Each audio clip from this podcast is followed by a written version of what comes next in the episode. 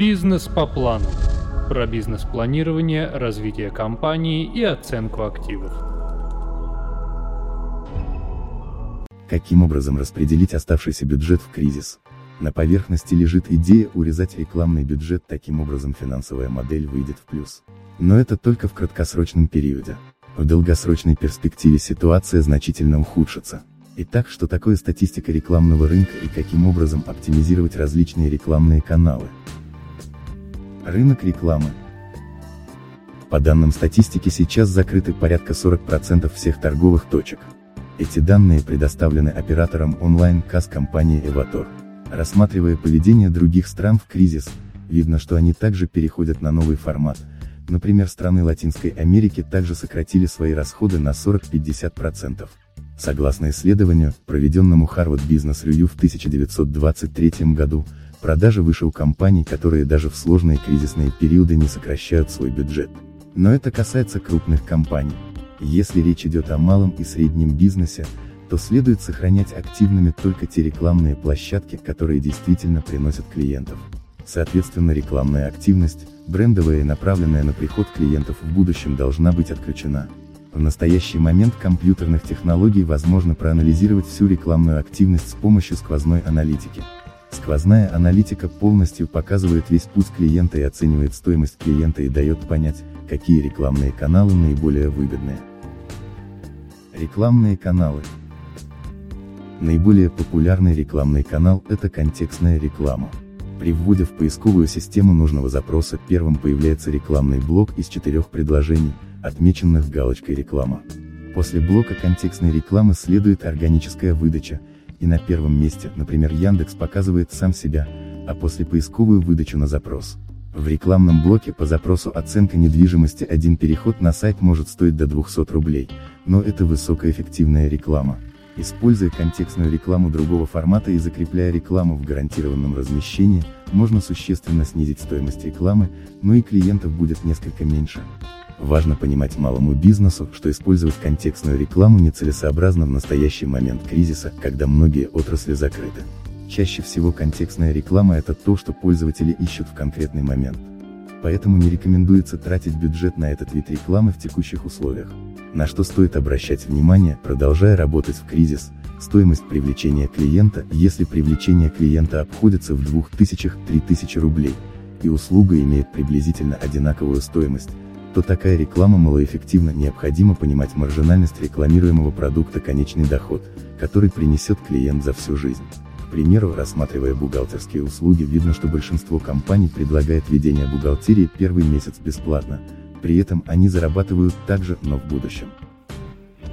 КПА сети. Следующий рекламный канал – это КПА сети. Это реклама с оплатой за действия. Разберем подробнее на наглядном примере. Имеется сайт с налаженным трафиком, по которому переходят пользователи, интересующиеся определенной тематикой. Имея данные клиентов, оставленные в форме, их можно продавать другим компаниям, которые занимаются подобными услугами.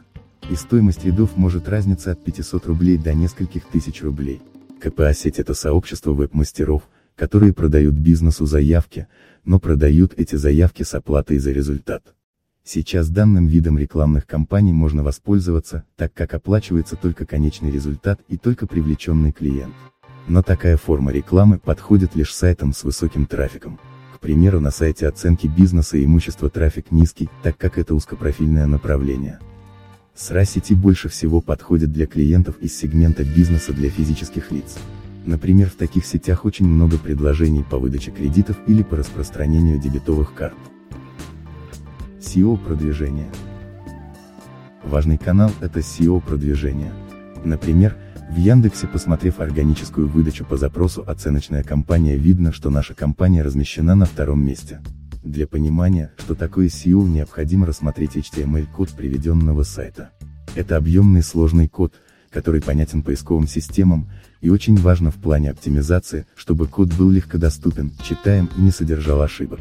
Также важно публиковать полезный контент на сайте и делать это регулярно. Сейчас достаточно популярно направление контент-маркетинга. В этом направлении первое, что необходимо сделать, это обновить контент на сайте. Следующим шагом необходимо подумать о содержимом добавляемого контента.